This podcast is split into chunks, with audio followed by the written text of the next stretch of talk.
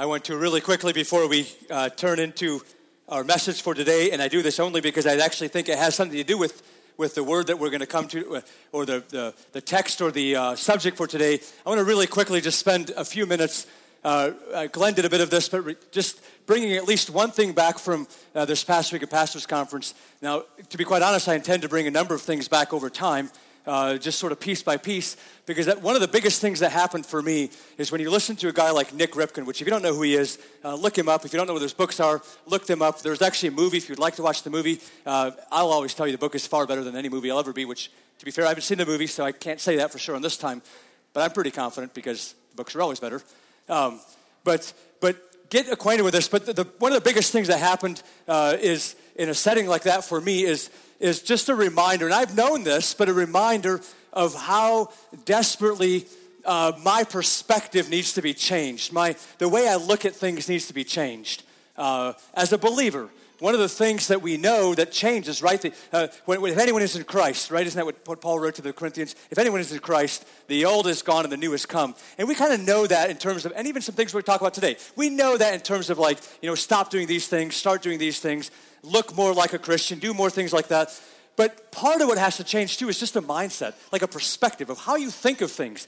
And to kind of illustrate what I mean by this, I just want to real quickly bring to you uh, a, a way that I think we often, given our Western mindset, Glenn referred to this, uh, given our Western mindset, we look at a story Jesus said and don't always maybe come to the right end of it because of what we think it says. So if you were to read uh, Luke chapter fifteen, anybody know any stories that are in Luke chapter fifteen? There's actually three parables told in Luke chapter fifteen. It's the entirety of the chapter, three parables that Jesus said. I'll give you a clue. They all have to do with being lost. Okay, one is the prodigal son, the lost son. It's actually the third one he said. Anybody know the other two stories? The lost sheep and the lost coin. The lost sheep is the first story. Now, if I were to ask you, I, don't, I probably shouldn't take time to do this, so I'll just quickly go through this. If I were to ask you to tell us the story of the lost sheep, most of us would understand that uh, would, would say something like along these lines, that Jesus told the story to illustrate how what a heart he has for the lost, which is true, and and that if it's like he said, here, picture this, it's like a man who had one hundred sheep, and he's on his way back in, and he realizes one of them's lost, and he leaves the ninety-nine to go find the one, because the, the one sheep means so much to him. And we may get, you know, we may get, what I, if this is my viewpoint, so if this is, if this is like feeling like I'm being too critical of, of us, I, I guess you can reject what I'm saying, but we may get like this deep into that and say, you know, that really demonstrates God's heart for the lost people. But my question for you this morning is, as most of us read that story, where did he leave the ninety-nine sheep? See, most of us probably have in mind that this shepherd was fairly responsible and took his ninety-nine sheep and took them in and put them in the pen and closed the door and then realized, I have one lost, and so I need to go back and find that one, and I'm going to go out and and, sac- and and give sacrifice the shepherd's time to go find the lost sheep. There is great sacrifice in the story, but it's not with the shepherd, actually. As someone said, the story actually that Jesus said, he said, the shepherd leaves the ninety-nine in open country, meaning he's not back to town yet. He's bringing his sheep or his goats or his camels or whatever he's herding that day, and he's bringing them back, and he realizes one is lost. He leaves the ninety-nine in open country and goes and finds the one. Now, Nick Ripken said, t- shared this with us, and he said, if I share this story, and he has done this, if I share this story in the cultures where I'm at, which are Bedouin cultures or cultures who, are, this really does happen. There's people really out sh- herding sheep or cows or goats or camels or something. If I tell this story to them, you know what will happen? They look at me and they say, that's the most ridiculous story I've ever heard. Do you know why? Because to them, if you leave the ninety-nine in open country, there's two things that are sure to happen. One of two things are going to happen. They will either be eaten by wild beasts or stolen by other people. Like those ninety-nine sheep or goats or camels or whatever, they're gone. They're gone.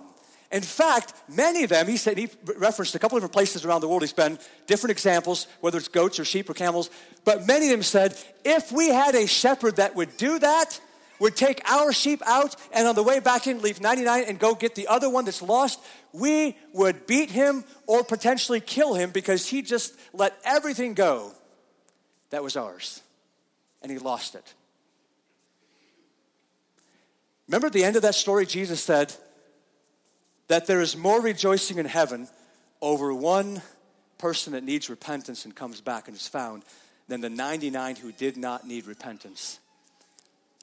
When I talk about readjusting how we think of things, we have to understand when Jesus tells that story, the great sacrifice involved is with the shepherd to some degree, but it's the ninety-nine. Are we okay? Here's the question I want to ask you this morning. Are we okay if Jesus says, in his mind, he is willing to sacrifice the ninety-nine that are already saved for the one that is not saved? Do you see how that's different? Because my friends, you're here in church, you're a believer, you are part of the ninety-nine. Are you okay if Jesus the shepherd is willing to sacrifice the ninety-nine who are saved in order to find the one that is not saved? Because I can tell you, every one of us in our humanity, in our Western mindset, will call that, just like the people in the Eastern mindset, that is the most ridiculous story you've ever told. You have ninety-nine, you should protect them. You should make sure they're okay. You should keep them safe. You should be responsible. And Jesus says, for those that did not need to repent, I'm willing to sacrifice them to find one that needs it. That, I believe, and I think you'll agree with me, is a completely different perspective than what we typically approach Christianity with. It's in the Bible. I bet most of us have read that story at least once. Probably lots of times. And somehow have never, ever, ever read that out of that story.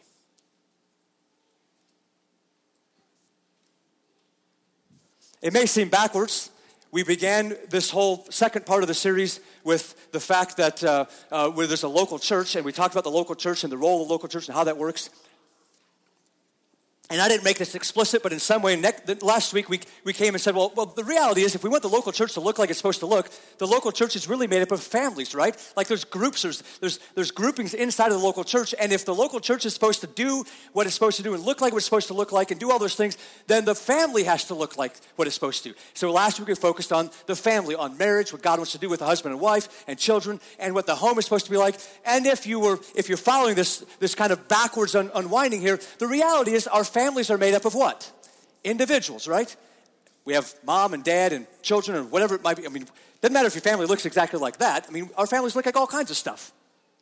But they're made up of individuals. And if we want our families to represent uh, what they're supposed to represent according to the Bible, which is husband being Jesus and wife being the church of Jesus Christ, if we want that to be true, then the, excuse me, the individuals that make up those families, so there's some things that have to be true about them, right? Because it doesn't just happen. I, I, I can tell you, I can speak very clearly. I can't speak for the, on the women's side of things. I can speak very clearly on the men's side of things. We, I don't just naturally love like Jesus loved. I don't just naturally act like Jesus did with the church with my wife. Something has to change in me for that to be true. Otherwise, it's not going to happen. Unfortunately, and, and quite frankly, many times it doesn't happen like it ought to. So today, we're going to talk about the, what a section in our, in our statement of faith and practice called personal discipleship. And what this really means is the way that we disciple ourselves, the way that we ourselves are, are being led and changed by the Holy Spirit so that we are how we're supposed to be, so that our families are like they're supposed to be, so that our church is like they're supposed to be. Now, I want to say something right up front, and that is the fact that they, they're still all held together. So when we talk about how we are discipled, the reality is that often happens in the context of our family. I would tell you it happens the best in the context of our family, right? Like, how can I teach anybody about forgiveness if I'm not ever close enough to somebody or love somebody enough that they hurt me, that they need forgiveness, right? It's pretty empty. I can teach all day long about forgiveness if, no, if I'm never close enough to somebody that, that has actually done something to me that requires forgiveness. How can I talk about commitment, right? That's something we believe that, that we should be committed, right? Be committed to the local church. Be committed to your family. Be committed to Christ. How can I talk about that if I've never actually been in a position where I really want to leave, but I chose not to? I mean, that has, what I just said, by the way, has huge implications for how we view the local church, by the way. I'm talking about individuals that make up families, that make up churches. But it doesn't take a genius to look around at our churches and realize that we have about this much right to talk about real commitment When the first time something goes like we don't like in our churches, we're like, I'm going to go down and check the one out down the road. Commitment means nothing if there's never been a time that I've said, I really don't want to be here, but I'm choosing to be here.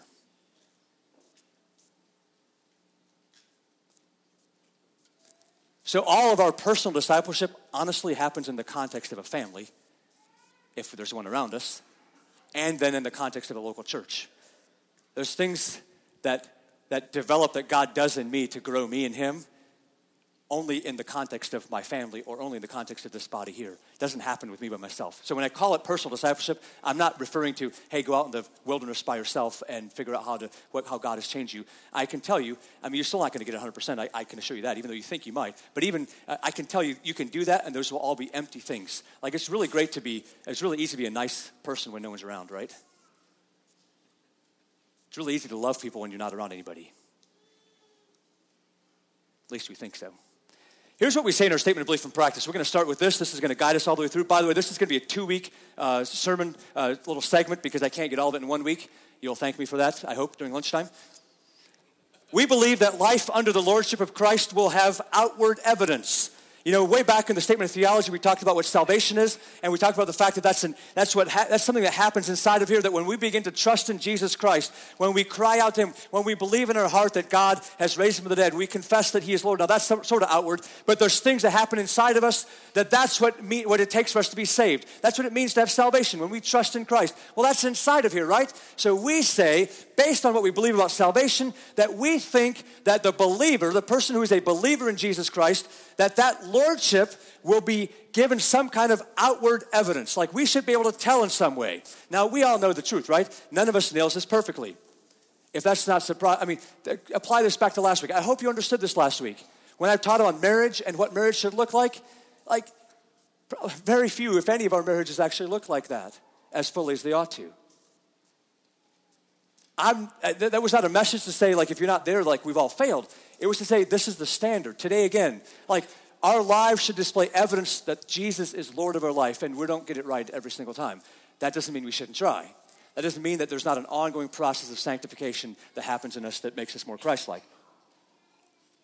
All right, let's get into the word, because we can we can I can make this case right from Romans chapter twelve. Paul does a fantastic job in the book of Romans in leading us through what it means to be a believer, why it is that we can be saved, all this theological stuff. And in Romans chapter twelve, he comes to this. In light of all these things, he says, I appeal to you, very first verse, I appeal to you, therefore, brothers, by the mercies of God. The previous sections were all about the mercies of God. I appeal to you, because of the mercies of God, to present your bodies as living sacrifice, holy and acceptable to God, which is your spiritual worship. If you want to worship God, let me just paraphrase for a bit. If you want to worship God, then offer your body to him to use as he wants. That is what he will accept. That is what is acceptable worship. That is what true spiritual worship is. Not singing lots of great songs. Not, by the way, as much as I enjoy having a, a, a big response, and I agree with you, Cheryl, I'd love for there to be more passion. I'd love for people to feel free to raise their hands. I'd love for you to be more responsive, if you, if you want to be, to saying amen. And, and re- But as much as I love that, you can do that all day long. But if your heart, your life is not yielded to him as a living sacrifice, it's not worship that he accepts. That's when the prophet Isaiah speaks to us and says, your words come out, but your heart is far from me. I appeal to you to present your bodies as a whole living sacrifice, holy and acceptable. I need to get to verse two. Verse two says, do not be conformed to this world, but be transformed by the renewal of your mind, that by testing you may discern what is the will of God, what is good and acceptable and perfect. And oftentimes at that verse two, we tend to focus on the first part of that verse, which is a good part of the verse, so I'm not against that, but we tend to look at that part and say, we need to not be conformed to the world, we need to be transformed and all that stuff. What I'm pointing us to, in a life that's marked, uh, that has outward evidences, that has, has the marks of Jesus Christ on it, is the second part, is that we have a sincere desire to discern, to find out what the will of God is, and to do it. To know what God's will is and to do it. That's the first mark I'm going to bring to you. That is uh, that is what the outward evidence of a life under the lordship of Christ looks like. The personal discipleship is that we honestly, sincerely, not just when we have to, not just when we're drug in, not just, again, the visual I gave you last week, like it's as close as I can to the, the fence, but to, but still be okay with God. Not that, but that we sincerely want to know, what does God want from me? And I'm going to do it. To know and to do God's will. primarily today, I hope you're okay with this, primarily today, and even to some degree next week, I want to just read Scripture to you because if, I don't know if you're surprised by this or not, but Scripture actually has fairly, uh, several fairly lengthy lists and kinds of things that say, hey, here's what your life should look like if you're a believer. So instead of me telling you my ideas, I think it's far better for me to tell you what God's ideas were originally. Now, let me do something before I get to that, though. I want you to stop for a moment. The, the, the greatest tendency following a message like today or next week's message is for us to look at sort of the, the lists that are given there in Scripture and to say, huh, this is what I got to do. Here's my list. I'm gonna, I'm gonna, I'm gonna buckle down, and I'm gonna have more of these things present in my life. And and what I, what if I don't see, if I don't see patience in my life, boy, I'm gonna be more patient. If I don't, if I don't have a response in my life, like I can, oh, I'm, I'm gonna, I'm gonna, I'm, I'm gonna, I'm gonna make, I'm gonna fabricate, I'm gonna make this happen. I want to remind us of some words that Jesus said before we go into anything else. These are familiar words, but let me read them to you this morning. John chapter fifteen. Jesus said, it's in the middle of his discourse, so we're kind of jumping in, but Jesus said, I am the true vine, and my Father is the vine dresser. Every branch in me that does not bear fruit, he takes away, and every branch that does bear fruit, he prunes, that it may bear more fruit. Already you are clean because of the word that I have spoken to you. Now, I'm going to stop for a minute because this is where we find ourselves. We're preparing a message to hear a message today about personal discipleship, what our lives look like marked by the Lordship of Jesus Christ. You're here today, most of you, probably not all of you, I'm sure, but most of you have accepted Jesus Christ. You're qualifying in this part where he says, you're already clean because of the word that I have spoken to you. But before we go any further in looking at what that life looks like, lest we get the mistaken idea that I'm responsible for making my life look like that, or that I can do better in making my life look like that, let's keep reading because he says this, verse four, abide in me and I in you. Abide in me, and I in you. As the branch cannot bear fruit by itself unless it abides in the vine, neither can you unless you abide in me. I am the vine, you are the branches. If you didn't hear it the first time, he'll remind you again. Jesus is the vine, you and I are the branches. Whoever abides in me, Jesus says, and I in him, he it is that bears much fruit, for apart from me you can do nothing. If anyone does not abide in me, he's thrown away like a branch and withers, and the branches that are gathered, thrown into the fire, and they're burned. If you abide in me and my words abide in you, ask whatever you wish and it will be done for you. By this, my Father is glorified that you bear much fruit and so prove to be my disciples. As the Father has loved me, so have I loved you. Abide in my love. Do you know what the word abide means? I mean, it's like the sixth or seventh time I've read it already in this text. Abide, remain, stay. If you keep my commandments, you will abide in my love, just as I have kept my Father's commandments and abide in his love. These things I have spoken to you, that my joy may be in you and that your joy may be full. This is my commandment, that you love one another as I have loved you. Greater love has no one than this, that someone lay down his life for his friends. You are my friends if you do what I command you. No longer do I call you servants, for the servant does not know what his master is doing, but I have called you friends, for all that I have heard from my Father I have made known to you. You did not choose me, but I chose you and appointed you that you should go and bear fruit, that your fruit should abide, so that whatever you ask the Father in my name, he may give it to you. Friends, brothers, and sisters, I want to remind you this morning. I'll be reading just a couple of sections here about some things that the Bible clearly says our lives should look like when we have Jesus in us, when the Holy Spirit of God is in us, when we are becoming new creations. But I can tell you, the answer is not for you to scrabble harder, to try harder, to do better at making your life fit that list. The answer is for you to do everything you can to remain in Christ, to abide in him, to know your Savior, Jesus Christ, and to know his love, to know his heart for you, to know his heart. And when you do that, by the way, you'll, you'll quickly discover his heart for other people too. But to remain in him. If I can tell you, I want to be careful I say this because every people are different and I don't want to I don't want to paint everyone in the same box. But if I can tell you, if you abide in Jesus Christ. These things I'm going to read, even this thing we did with Cheryl this morning, we don't have to manufacture or force ourselves to do that or remind ourselves that, oh, we got to do that. Yeah. It happens because we have the Spirit of the living Christ inside of us. And we want to do that for him. We believe that the best way we can honor him is to do that, is to have the ready testimony of what he has done on our lips, is to have the joy of the Lord as our strength, is to have, well, let's just read. Let's flip over to Galatians chapter five.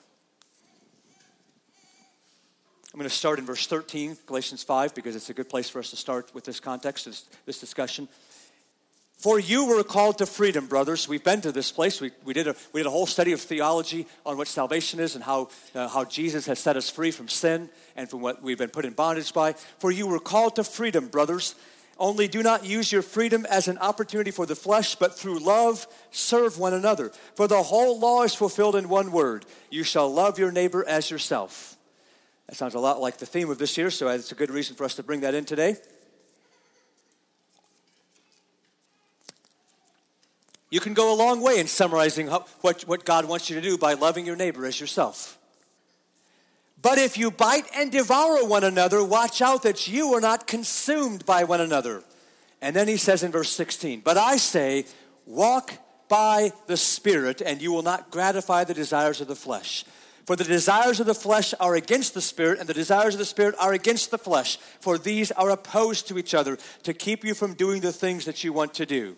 But if you are led by the Spirit, you are not under the law. And here's where we get to the list I was referring to. We have what we could call the bad list, if you want to use it that way, and we're going to get to the good list, if you want to use it that way. Again, I remind you, he said the same thing. I went to John fifteen to t- remind you to abide in Christ. He actually says the same thing. You should walk by the Spirit. That's the same thing as abiding in Christ, that you have that flowing Spirit inside of you so that these things in the first list will not be true, and the second list will be true, that the life you're living under the lordship of Jesus Christ is marked by this. Now the works of the flesh are evident. They're obvious. They're plain. Sexual immorality, impurity, sensuality, idolatry, sorcery, enmity. Enmity is uh, is uh, bitter feelings against each, against other people. Strife, jealousy, fits of anger, rivalries, dissensions, divisions, envy, drunkenness, orgies, and things like these. Ugly list. I warn you, Paul says, as I warned you before, that those who do such things will not inherit the kingdom of God. But, on the flip side, the fruit of the Spirit. Remember, Jesus said if you abide in him, you'll produce fruit. That's, in fact, what God wants. That's what brings glory to him, is that your life produces fruit. This is, this is the outward evidence. This is the same, same thing I'm talking about, the outward evidence of a life under the lordship of Jesus Christ. But the fruit of the Spirit is love, joy, peace, patience, kindness, goodness, faithfulness, gentleness, self-control. Against such things there is no law. And those who belong to Christ Jesus have crucified the flesh with its passions and desires. If you belong to Jesus, if you're abiding in him, you have died to yourself. You have crucified the flesh with its passions and its desires. And he ends with a closing exhortation, which I'll put up on the screen for you. If we live by the Spirit, let us also keep in step with the Spirit. I'm a little worried, quite frankly, that some of you may find yourself in the place that I find myself sometimes. In an effort to memorize this list of the fruits of the Spirit, an effort to get it in my head, that I'm so worried about getting the words in, and when I read it, and when I read it, maybe you were thinking about, oh, I know all these, I can name them all up, blah, blah, blah, blah. But I forget what they actually are. I forget that it's not about knowing what it says. It's about whether they're evident in my life. It's about whether the, they find itself actually taking root. And I can tell you when I'm not abiding in Christ, those things aren't evident in my life. My family can, can, can feel that, can know that. Whether you all know it or not, it affects you as well. Those things are not present. Again, I'm guessing you've heard sermons preached on this, so I don't want to preach that same sermon again. But I won't shy away from pointing you to say, please look at those words again and please look at them carefully. A life under the lordship of Jesus Christ is marked by things like, like it's evident on the outside by things like love. Not love for yourself, love for others. Joy.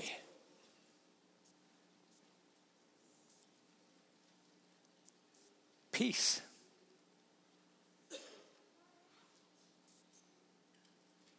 All the worrying and the striving, the concerns I have, the outward expression of the lordship of Jesus Christ in my life is a peace, an open-handedness that says, God, I trust you. Patience.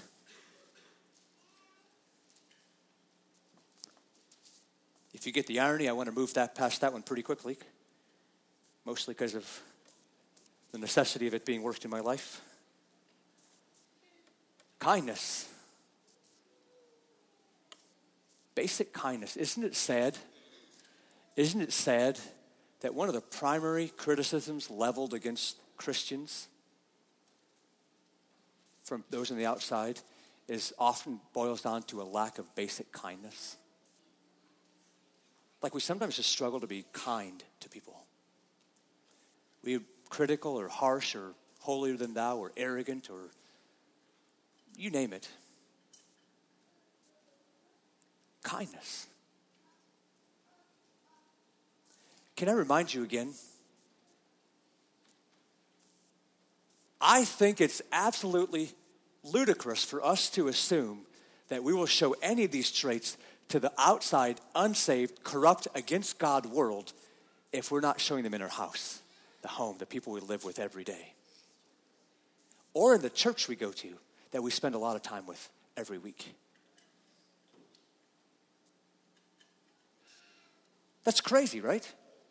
How am I going to love the worst sinners out there if I can't love the sinners that are here with me every Sunday? That is all of us, by the way, right? Goodness, faithfulness, faithfulness. Last week I shared this illustration or reminded you that we approach our marriages like contracts and they should actually be approached like covenants, and I talked about it in that context, and my wife this morning in Sunday school just drug that over and exploded that out into our whole relationship with, with Christ, and we often re- approach that like a contract too, right? In the context of, of Malachi, the discussion of Malachi, uh, uh, God says, you guys have spoken against me. And they're like, oh, we've never spoken against you. And he says, yeah, you do. When you complain about how the arrogant and evil people are blessed or seem to be prosperous and just keep on going on and nothing happens to them, you complain about, you murmur, and you you assassinate my character is basically what he's saying. You come against the character that I have, God says that. And we talked about how that reflects our contract type of thinking with God. I will follow you, God, as long as you hurt those that are not following you and bless me because I am following you.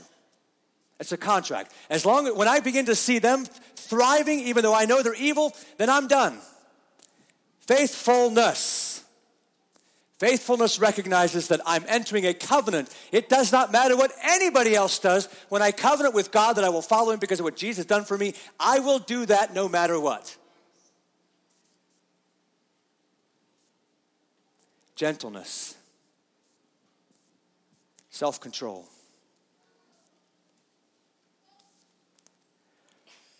Friends, you don't need, you don't need a law. You don't need rules. I didn't mean we're going to get rid of them, by the way, because God has commandments. He said, in fact, you show me you love me by obeying my commandments. But you don't need them when the Holy Spirit is inside of you producing this stuff out of your life.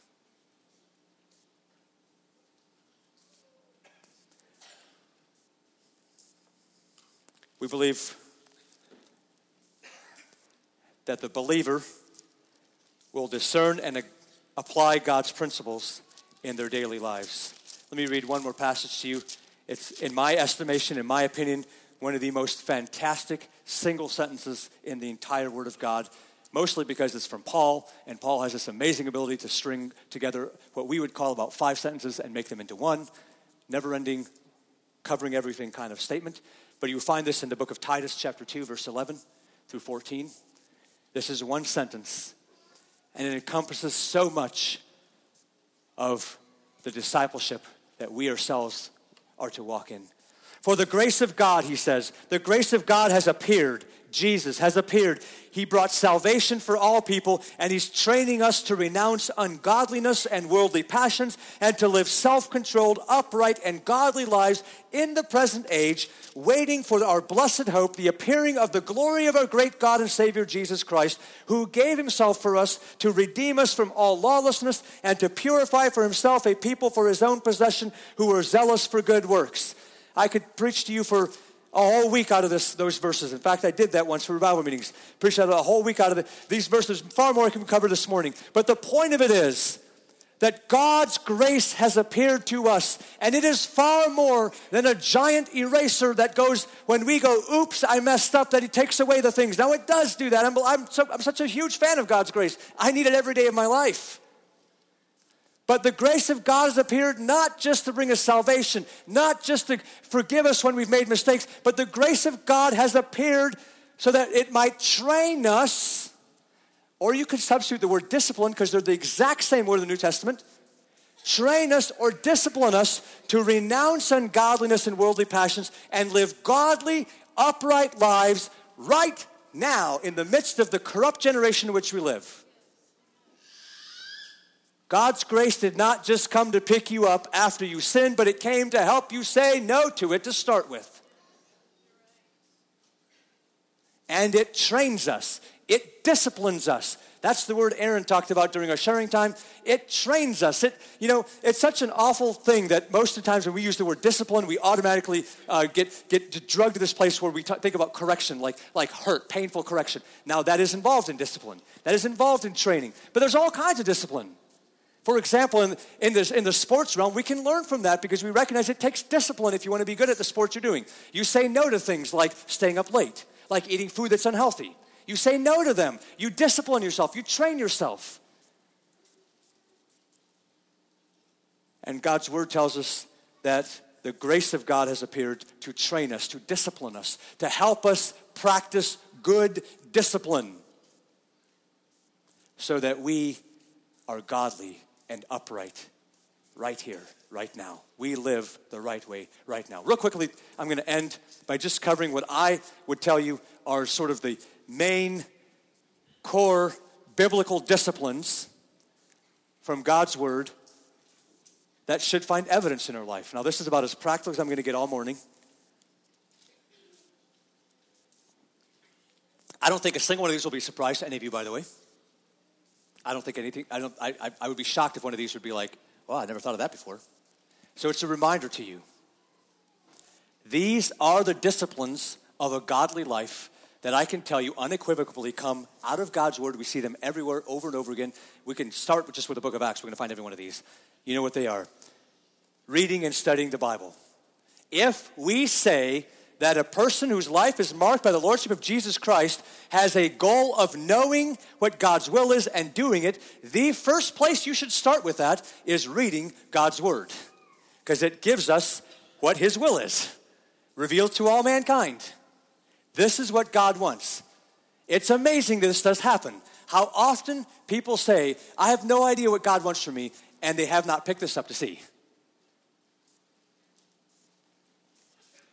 There's actually a, a, really a lot in here. Now, mine tends to be pretty fat because it's got a lot of extra stuff in it. Yours may not be quite as fat as that, but there's a lot of stuff in there that God says, hey, this is what I want from you. If you want to know God's will for everybody, now there's there is some specific will things that God speaks, uh, that God gives to you, like directly, maybe, or like, I, I don't want to say that, like this uniquely to you. You know, we're not all doing the exact same things, but the general will of God, I'm not getting into theological terms, it's not about theology here anyway, is that there's words here for all of us, and we have to read and study it to know what that is. So we should know the Bible. Uh, someday, I, I hope to preach a message uh, that, uh, that that's based off what Nick Ripken shared. Uh, resurrection D N A is what he called it. He looked at the groups that thrived under persecution, and uh, as opposed to the groups that folded under persecution, because he saw evidence of both in the in the in the worlds he was in. And among those things, he listed about eight or nine things, I think. Among those, one of those things is that they know the Bible.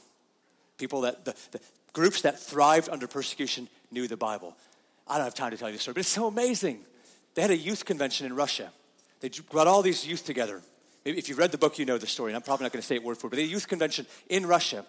And while they were there at the convention, these were people that did not have Bibles because it was illegal to have them, right? While they were there, as a group, they decided that the week that they were together, that they were going to recreate as much of the of the Gospels, the four Gospels that they could, and as much as their songs that they could, the, like the songs that they sing, in, in like indigenous songs, there's songs they sing, their, their language songs. Now, Nick tells us that he was told by the a person that was, there's one of the youth there, because he went and talked to them later at, at, after that happened. They recreated the four Gospels. I believe, Glenn, did you, I think it was six mistakes. They made six mistakes in recreating Matthew, Mark, Luke, and John as a group.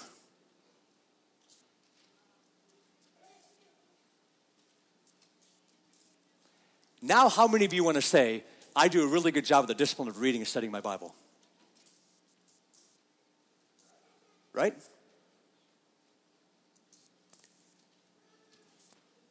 Very obvious in Scripture, Jesus himself does this all the time, praying and fasting. That's called being dependent upon God. And if it's not part of what trains us in our lives, there's not going to be a whole lot of outward evidence of Jesus in us. Once again, Jesus' words, you abide in me. Anyone who does, this is my paraphrase, anyone who does not abide in me can do nothing, because apart from me, you can do nothing. So if you want to display outward evidence of Jesus in you, and you're not abiding in him, you're not praying, you're not depending on him, you're not fasting, you're not relying on him,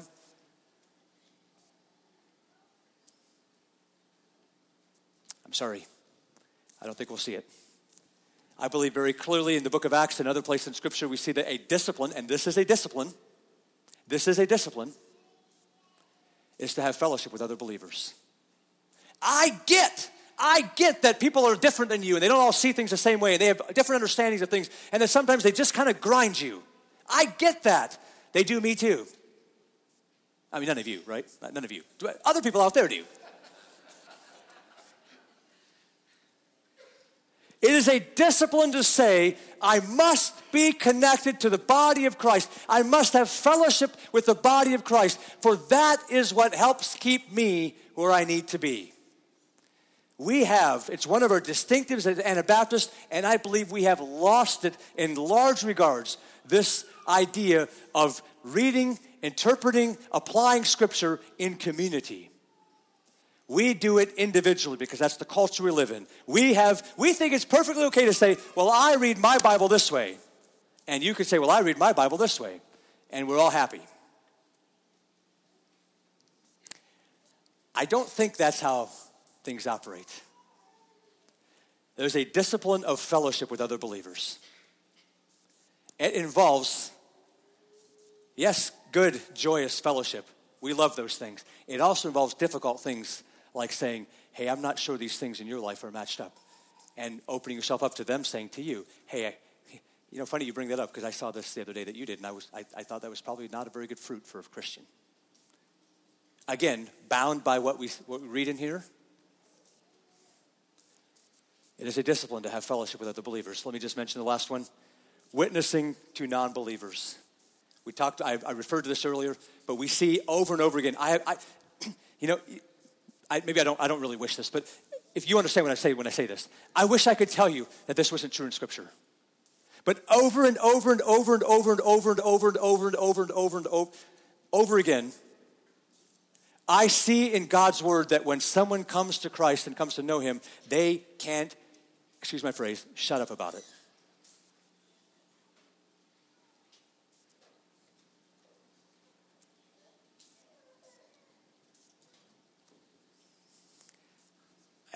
I, I believe it happens to be one of the primary outward markers that Jesus is in us, that there's witnessing happening, that there's there's there's there's this there's this authentic default, natural way that we, wherever we are, if someone doesn't know Jesus, that it comes out of us. You should get to know this Jesus. It will make a difference in your life. Here's what happened in mine. And it doesn't have to be grand stories. I think sometimes we think we have to have this amazing story to tell. I'm convinced most times actually people are more affected by the little things in their lives that we see this was God. This was Jesus that did this. Because it's the ongoing evidence. Anyway, I got to close. I will close. We were laughing about this at our Pastors Conference because there's a bunch of pastors there, and everyone laughs every time everyone every time a pastor says, in conclusion, because they all know it's going to go another fifteen minutes still at least. Aaron, you read these verses or some of these verses from Hebrews chapter twelve. You stopped just before what I was going to read, so I'm going to pick up in Hebrews chapter twelve just to remind us. These things take work. These things take work. They don't come effortlessly. They're not natural to you and I in our flesh. They take work to read and study God's word and to pray, to shove aside all the distractions and to pray and to fast, to go without eating. That takes work. I don't like doing it because I like to eat food. It takes work to continually say, I'm committed and dedicated to the body of Christ. I will have fellowship with them. I will, I will connect with them and open myself up to them and speak into their life. And I will witness to non-believers. All that takes work. It's discipline. And Hebrews chapter uh, twelve, Aaron, thank you for reading the earlier verses there. It, but it says, for the moment, all discipline seems painful rather than pleasant. It's not fun. But later it yields the peaceful fruit of righteousness to those who have been trained by it.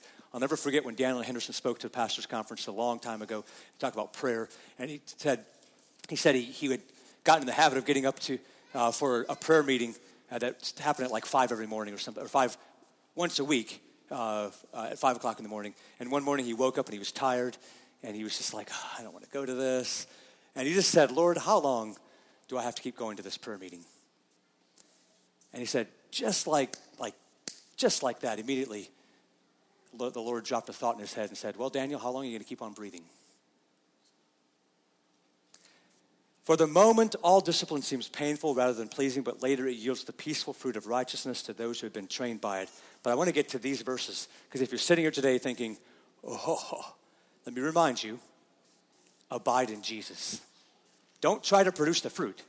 Abide in Jesus, and the fruit will produce. Excuse me. The fruit will be produced. But then let me close with these words to encourage you.